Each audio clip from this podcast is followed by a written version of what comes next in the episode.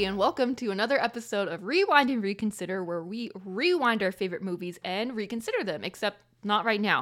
Um, I am your host, Mia Grappidor, and as always, I am joined by my lovely, beautiful husband, Harrison Fagan, and we are concluding the long, difficult Christensenmas. Where You we have been- right. yes, I did. That might be the first time. I think I practiced a little bit. Um, uh, we have been watching Hayden Christensen movies, and it has not been fun. But we're hoping that this movie, which got actually a few requests from um some people online. This, was by far, but when we announced that we were doing this, this is the most replies that we've gotten has been please do Shattered Glass. and you know what? I think we have a lot of journalism friends. yeah, I think it's a little skewed. Yeah. Um. So that's okay. If you didn't realize, uh, the movie is going to be Shattered Glass. Um, I've watched it. So has Harrison. I've actually watched it three times. Me too. It's Cal uh, State Fullerton Journalism Education, baby. Oh, Every man. professor's like, you gotta watch Shattered Glass. No, and like I watched it in high school too, in my high school newspaper as Oh. well. I don't know why they show it to us. It's just like, this is a cautionary tale. Do not do this. This is like a PSA. I mean, it is it is a pretty good. It functions pretty well as a cautionary tale. For those of you not familiar, it's about uh, the uh, it's about Stephen Glass who worked for not Philip Glass, Stephen Glass. Philip Glass is a musician. Oh, I, I don't even know who that is. Uh, but he he wrote for the Atlantic, uh, and he fabricated a bunch of stories. I mean, who among us, you know? It was like sort of discovered during the process of like fact checking one of his stories that it wasn't real, and then it turned out that pretty much like almost every story that he had done had s- at least some element of fabrication in it. Yeah, just like that I guess I don't know. that Do we still have to say allegedly? I don't know. Allegedly. I think he's still around, right? No, he is. He actually. Uh, I I have a. Yeah, I, I have some news for you. Uh, Okay. in the second half of this podcast. Oh, can't wait. Um, but yeah, I've watched this about three times. Um, honestly, I So don't. we've both seen it, but I think it's been a few years for it's, both of it's us. It's been a really long time. I have not been in school for a while, so and, and I will say, you know, I remember really thinking that he did give a strong performance in this movie, in this role. I think it's the right role for him. It's like someone that's a little awkward, a little dry. Like it's sort of the things that he excels at playing. uh, We found through Christensenmas that you know he sort of is a little monotone, a little you know kind of like unassuming. not all that charismatic, despite being super good looking. and it's believable because it's like, oh, this guy's like writing really good stuff, and he's his personality's not that great. You Yeah. know? Uh, he's a try hard. Um, but it's interesting that they showed this movie. I mean, I think hope hope I'm hoping that they show at least better journalism movies like Spotlight. I think would be a much better kind of journalism movie, um, or All King's Men with um about the Nixon stuff. I remember watching that as well too. But yeah, this one's just weird how they tell us they're they're like, okay, yeah, don't ever do what this guy did.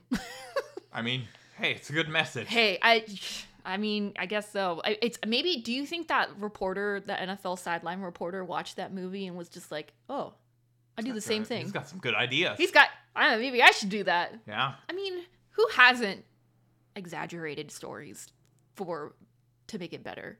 Not me. Not for news, but just like in life in general. No, I don't know. I guess you're just a liar.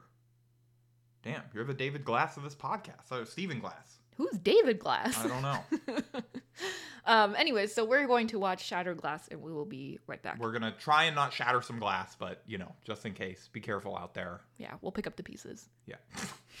when we come back. All right, and we are back on Rewind and Reconsider. We just watched Shattered Glass. Mia, you are going to do the 60 second summary because I think that I am a little more familiar with this movie than you, and also I think I sort of picked it. So, anyway, doesn't matter. You're going to do it. Are you ready? Uh. Do Yeah. do you think you can summarize crimes against journalism ethics in 60 seconds? I think so. Oh, wow. So you don't think that this movie's worth more than a 60 second summary? Oh, no, I think I can get no, clearly you don't think ethics are important. That's okay. Um, all right, go ahead. Okay, so it's a magazine called The New Republic, and they have this journalist, and his name is Stephen Glass, Stephen Stephen Glass, and he's young, and he everyone likes him. He's fun. He has these wild stories, and so the editor in chief that was there got fired and is replaced by someone else. And he's just like hold on this guy doesn't seem right. So then stephen glass comes up with this idea or the story that is about hackers. And then he gets fact checked for the first time. And they're like nothing adds up. And he's like what are you talking about? Everything's real. And then they find out that he's a hack. And then uh, he is subsequently fired. And the end Yeah, I mean, you pretty much nailed it. You got it well under the 60 seconds. i mean so that was good the job. story it was yeah, it, yeah, you got it. um What did you think of this movie? it was so good Yeah. i forgot how good this movie was Uh, honestly, there's something to be said for it being a superior movie if you're not watching it in a, a classroom in like Forced a to. in like a 1940s desk chair.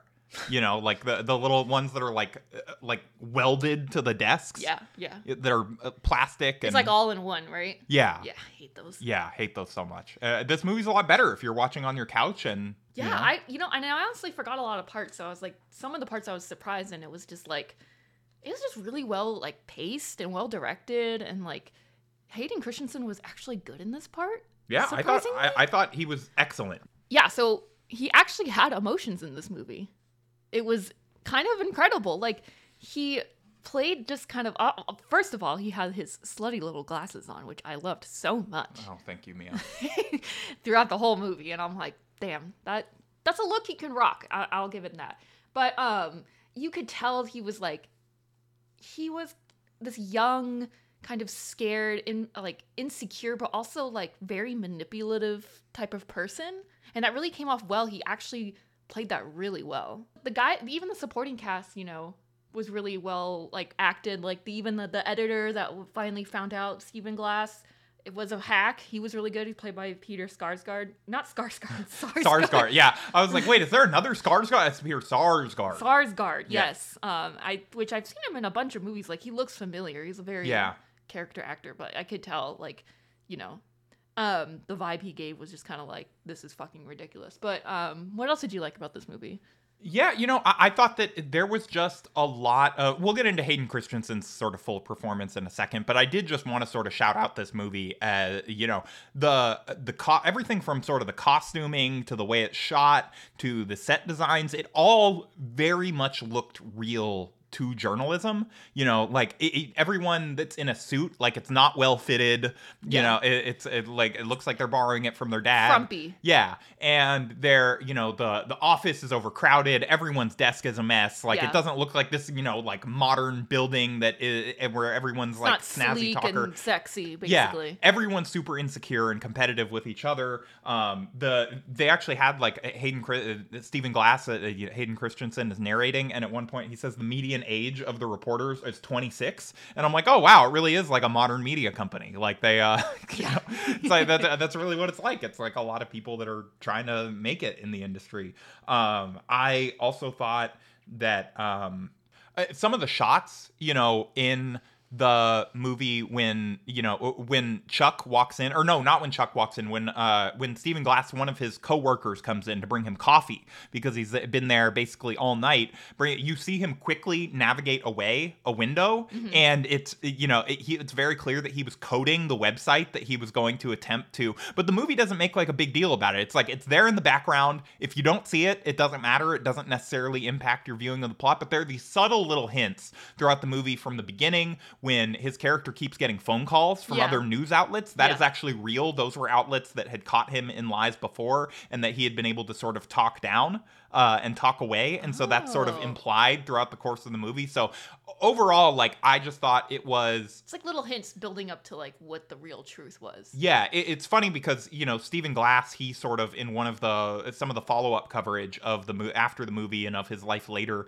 he points out sort of the irony of a movie about a fabricator containing some fabrications. Like there's some things that are not necessarily true. Like as far as I could tell, Chuck Lane never claimed that Stephen Glass like deliberately ran a stop sign as they were driving back in an attempt to potentially get him sidewinded Yeah, and killed. but, like- but he did you know, uh, over the course of uh, their sort of when he was caught in this lie, he did start crying and, and seem dangerous behind the wheel of a car to the point that Chuck had to tell him to pull over. And so, even sort of the stuff that's like embellishment so that you can sort of There's some truth to it. yeah, there's some level of truth, and there is.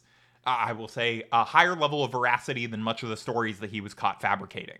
Ah, yeah. The, the, the even at the beginning, he's at a conference for um, Monica Lewinsky themed adult gear. Yes. Uh, that was like very of its time. It sort of transports you back to the time period. That conference, one of the articles that he fabricated, it was not real. Um, and uh, there were there was no such thing as monocondoms, which was something that he made up uh, when one of the editors in his original draft was like, "Hey, we need to. Do you have any more color like this?" And they would sort of through their fact checking and through their edits and being like, "It needs more of this to be interesting." And he was like, he "Oh, would I'll make sort it of up." shape his own lies Oh to my more conform to their feedback. And you know, it, it was it was just you know overall you could tell that they did their homework and that they really cared about sort of getting this story right. And it, it's such a crazy story. You don't have to embellish all of that much. So this guy he found a hole in the fact checking system where basically his method for anyone who hasn't watched the movie recently or doesn't remember was that he was going to sort of uh,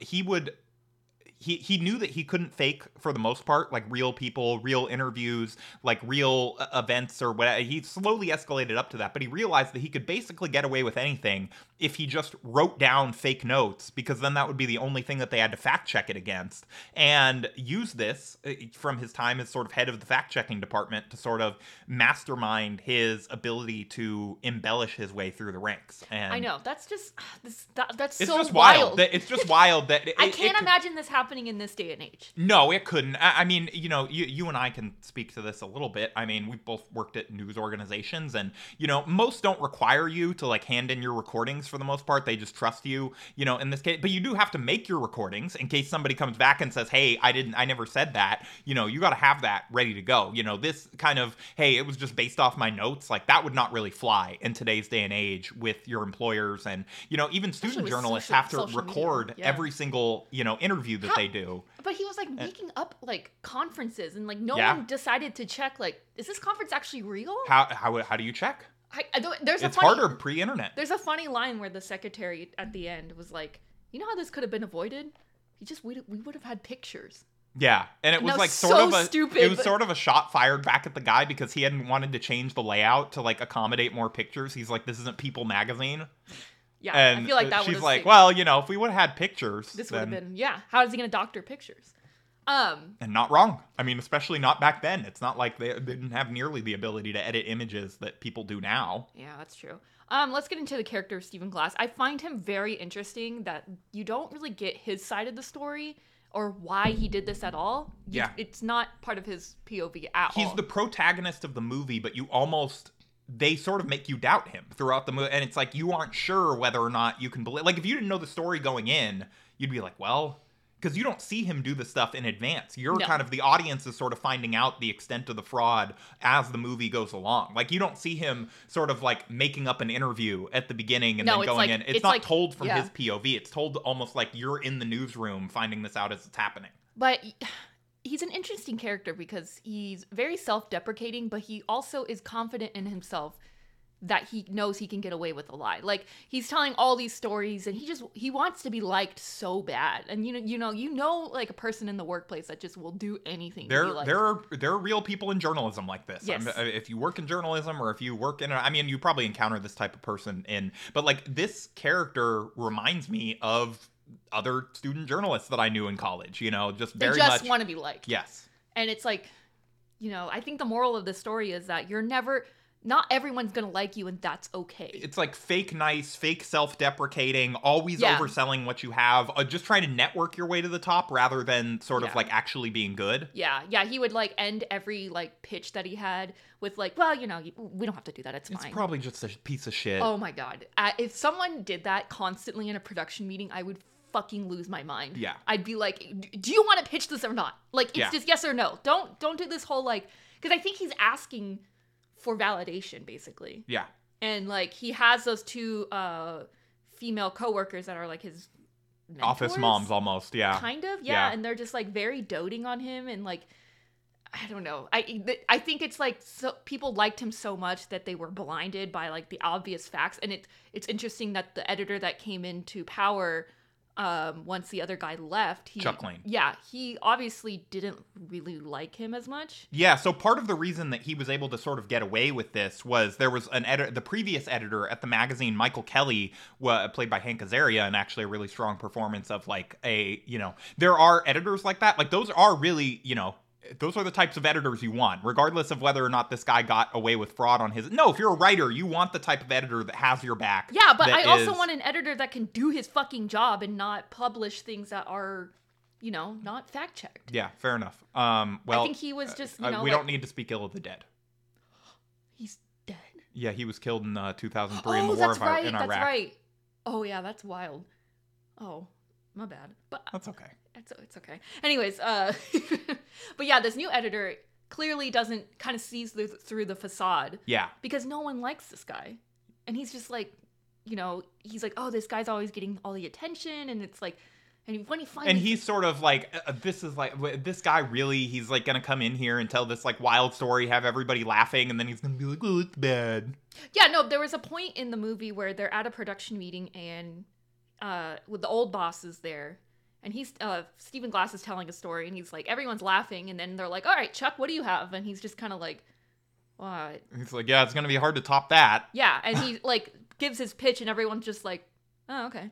yeah So, I mean, I think he had a motive kind of to look into this and kind of see the flaws of this whole system and like how this guy is just getting away with it. and even he sort of didn't want to believe it it was like once they were caught they, they, you know He was doing his job. He was like, "Hey, I need to call these people. Give me the numbers." And he kept saying like, "Oh, I left my notes at home," and it was just like excuse after excuse. which after is like excuse. for the time period you know hey understandable like you know we didn't have like computers like digitized over the internet like you didn't have dropbox or whatever Yeah. so like sometimes you would have to go get stuff he was believing of him until there was so much evidence building Yeah. up that he had either been like entirely tricked or he had been completely dishonest and was sort of maybe more prone to believe this because he didn't necessarily like Stephen Glass. yeah, but, I don't think he like prayed for his downfall. He was No. just like, "I'm doing my No, he tried to defend him initially. He did, yeah. against the Forbes reporter that had sort of been like so Played by Steve Zahn, who's Yeah. like the greatest actor ever. I Yeah. love him so much. player hater of the year Steve Zahn, who He just was- like was like, "Oh, my boss got mad at me for not having the story. I'm Fuck gonna you." expose this guy as a fraud and destroy his career."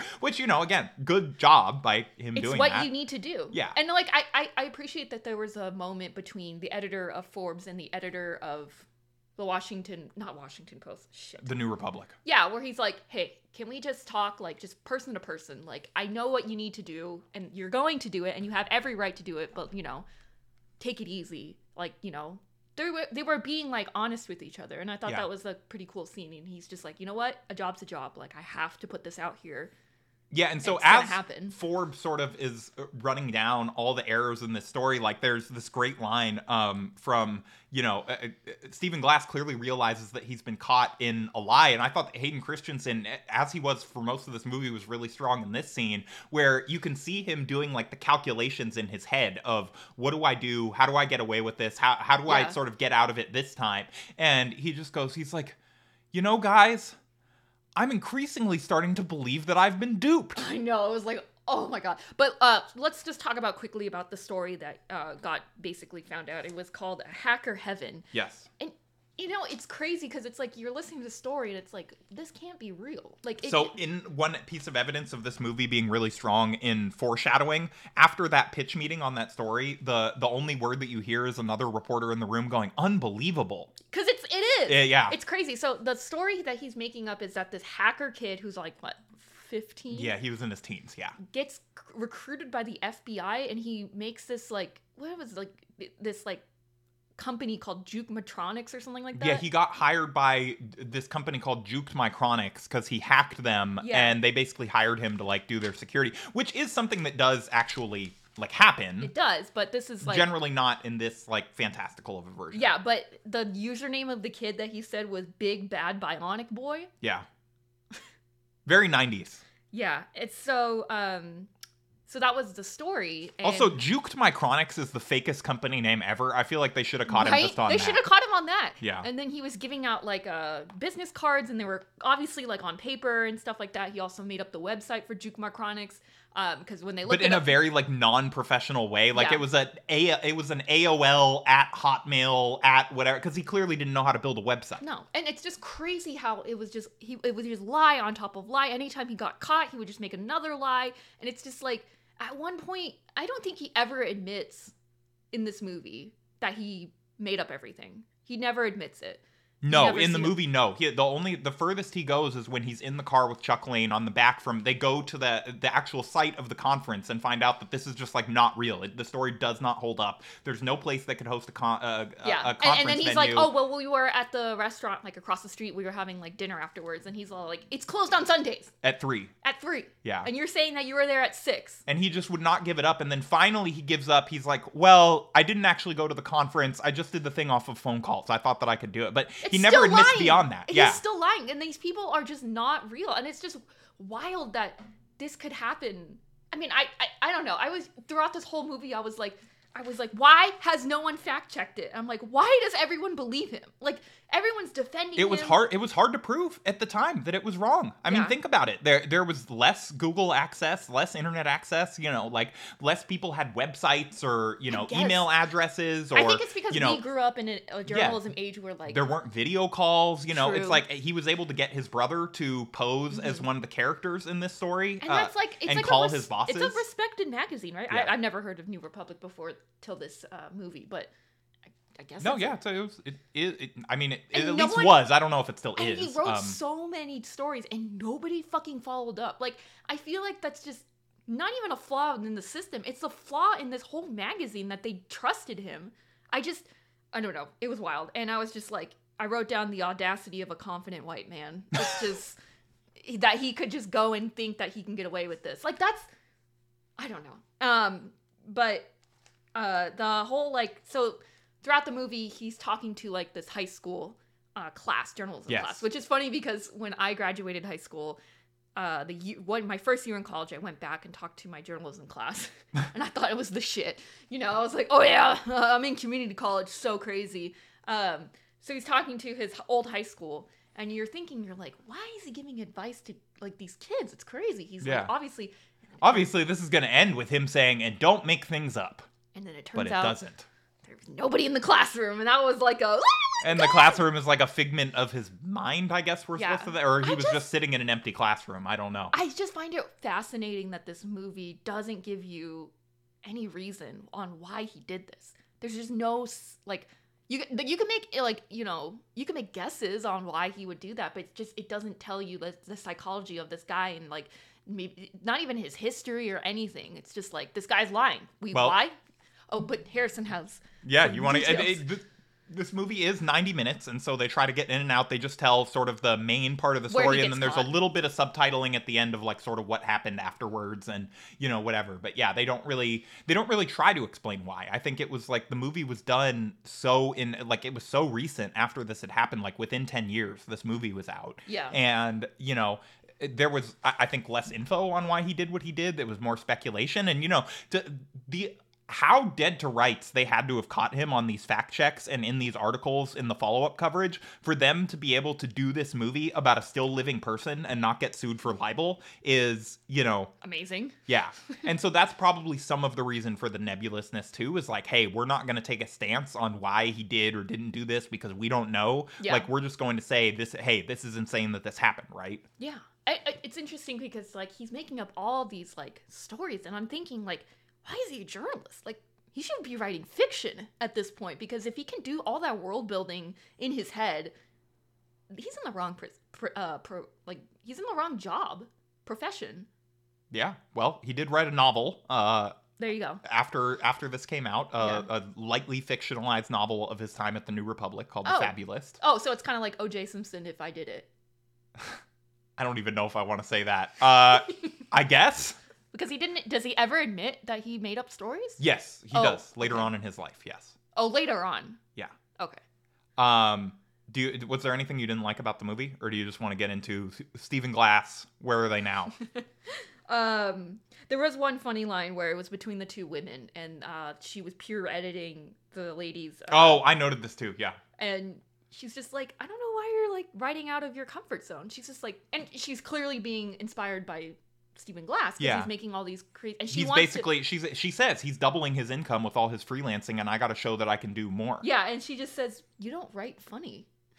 which was so real as, as far as editorial feedback. Like that is, you know, sometimes you just got to give someone that brutal but honest feedback. And she like she was just like, "Okay, thanks for thanks for reading it." And Yeah. I thought that was pretty funny. I feel like we've kind of all been there. yeah, we've all been both the person on we've been the person on both sides of that table. Yeah, definitely. And Yeah.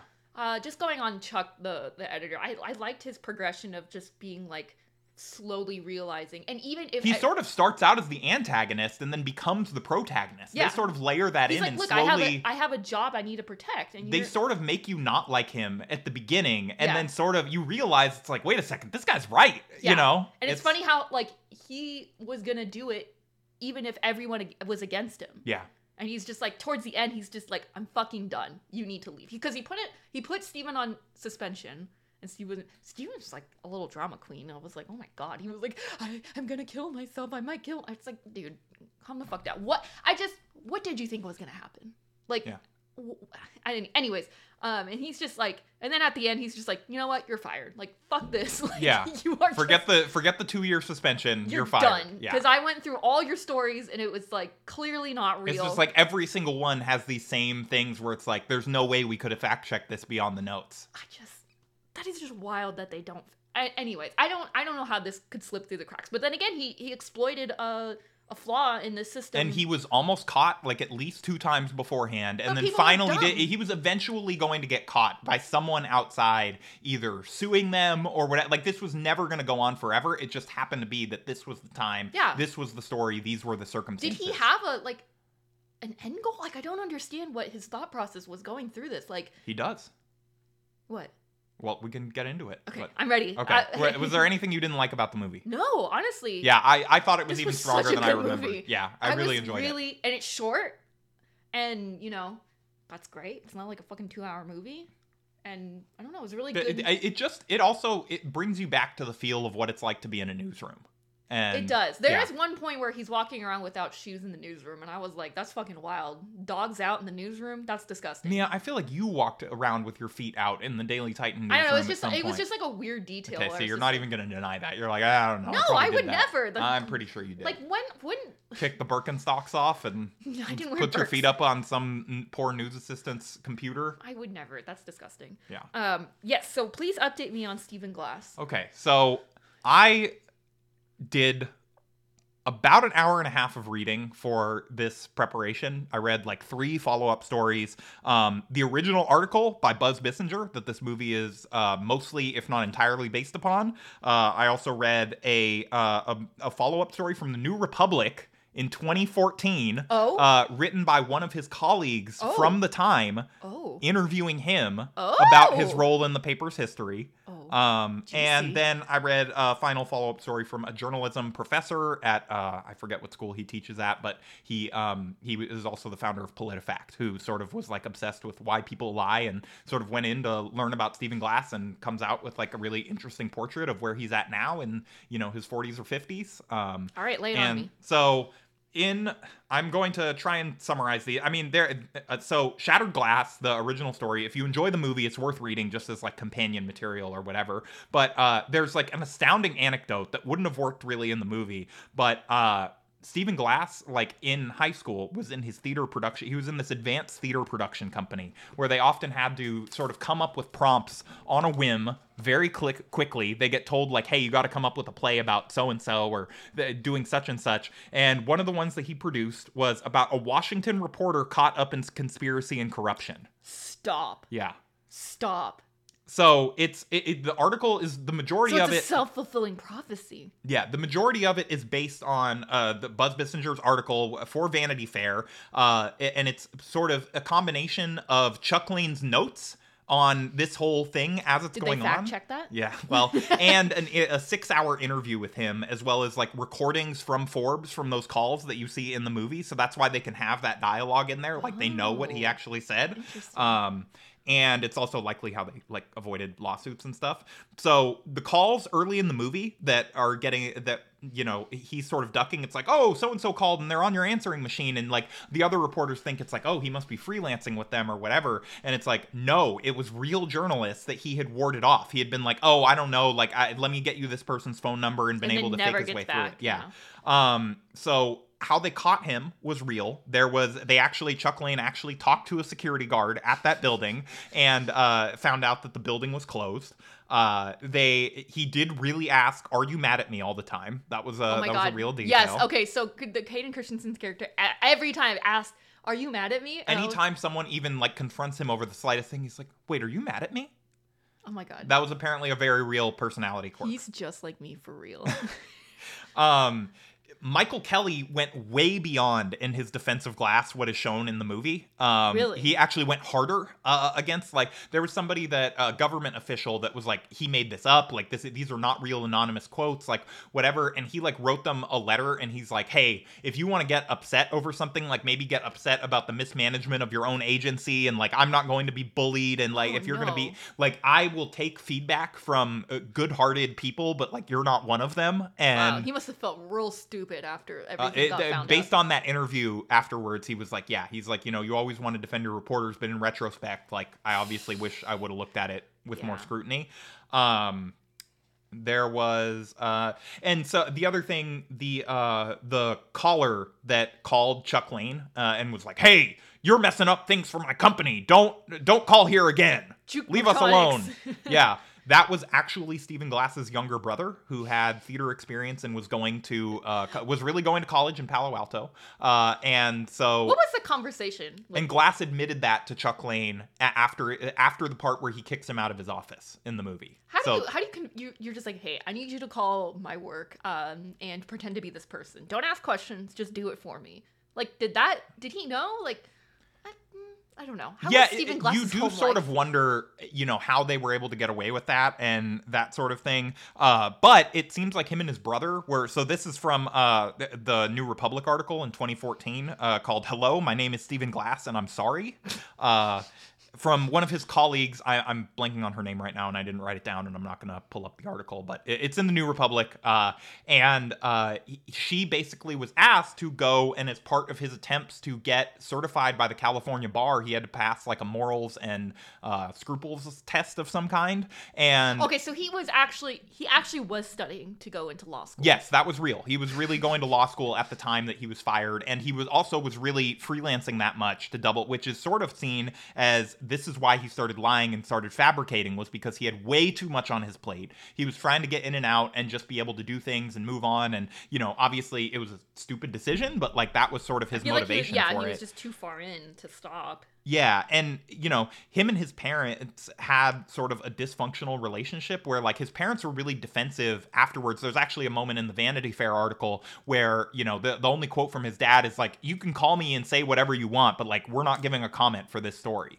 And so they were defensive of him afterwards, but you know, throughout his childhood, talked about his parents basically pitted him and his brother against each other in quizzes and would sort of show the most love to whoever won these quizzes. And his br- little brother was a lot more successful than him. So- um and so they sort of you know probably supported each other through that is my guess based on sort of the reading. Um and uh you know he said he basically said in 2014 that the thing that the movie got the most wrong was that he felt like they made it look like he was having some level of fun in the lying and he said it was never fun he was stressed all the time I um that that. he was going to get caught and If you're lying that much, you have to like it.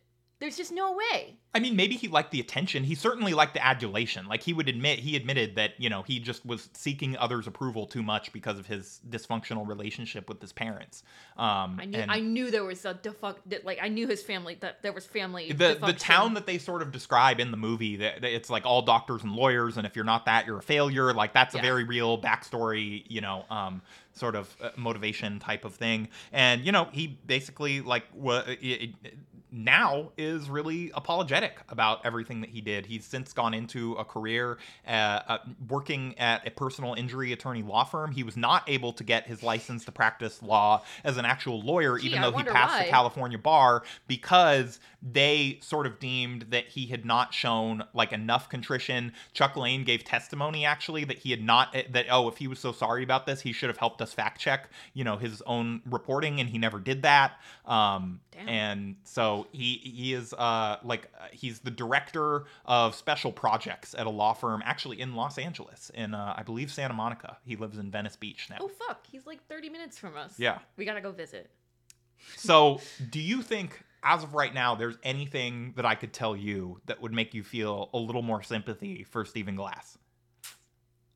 No, No, not really. not really. Okay, well, I bring you to our third story, "Loving Lies." Um, it's ba- it's about Stephen Glass. You know, he um, he made a commitment to never lie again, and in his life after this whole ordeal went down, and uh, then he had to start lying to his uh, to his wife and their friends and family uh, because she had early onset Alzheimer's, and she did not want to sort of acknowledge this, and she wanted to continue to live her life, and so he basically had to lie for her and to her because she just didn't want to talk about it. She's like, "We're gonna go on, and when I die, I die, and we're just gonna."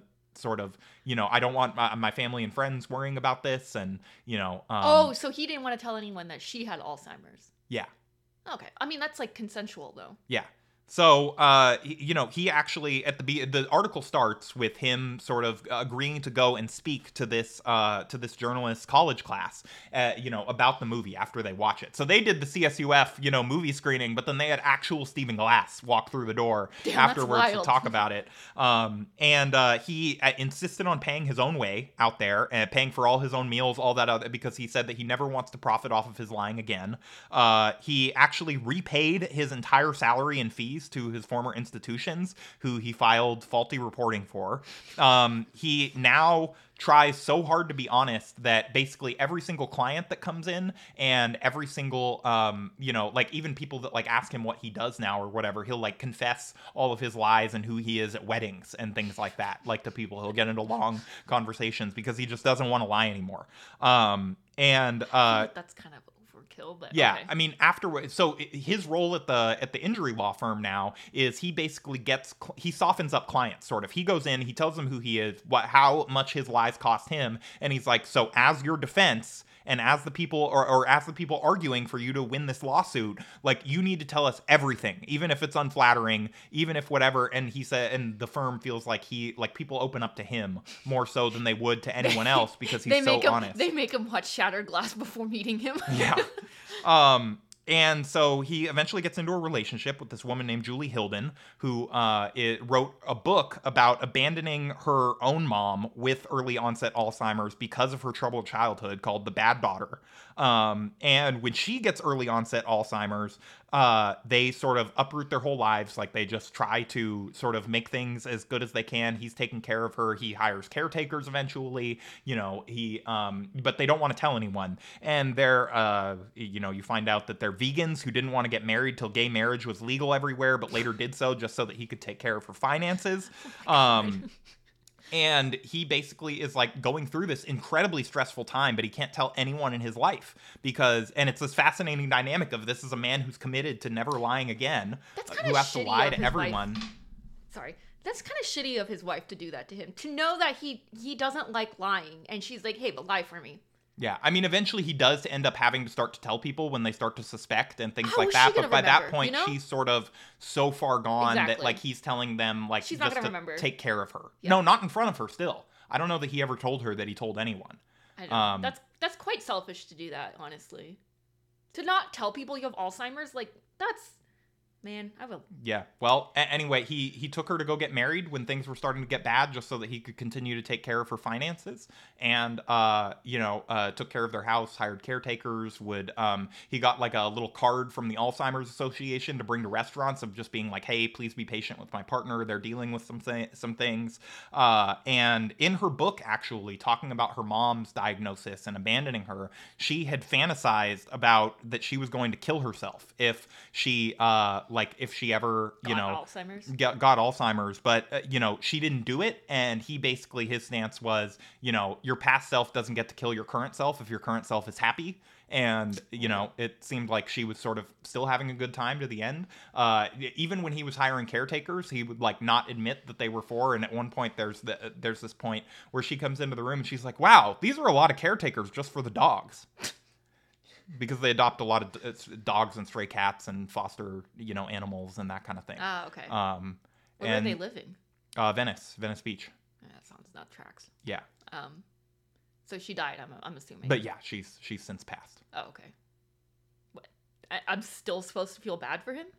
I mean, I guess I mean, I, I sort of do. It's you know, you, I'm glad you, that you he should found- read the you should read the stories. You know, anyone who is interested for more. I don't know if I did them justice, but uh, it does paint a sympathetic portrait of you know, hey, maybe your worst moment in life when you're in your 20s, you know, should not define you. Obviously, that was a horrendous thing that he did, but you know, no one died. Uh, no, you know, no one he- died. I- and honestly, it's like it's he- not even slander because all these people are made up.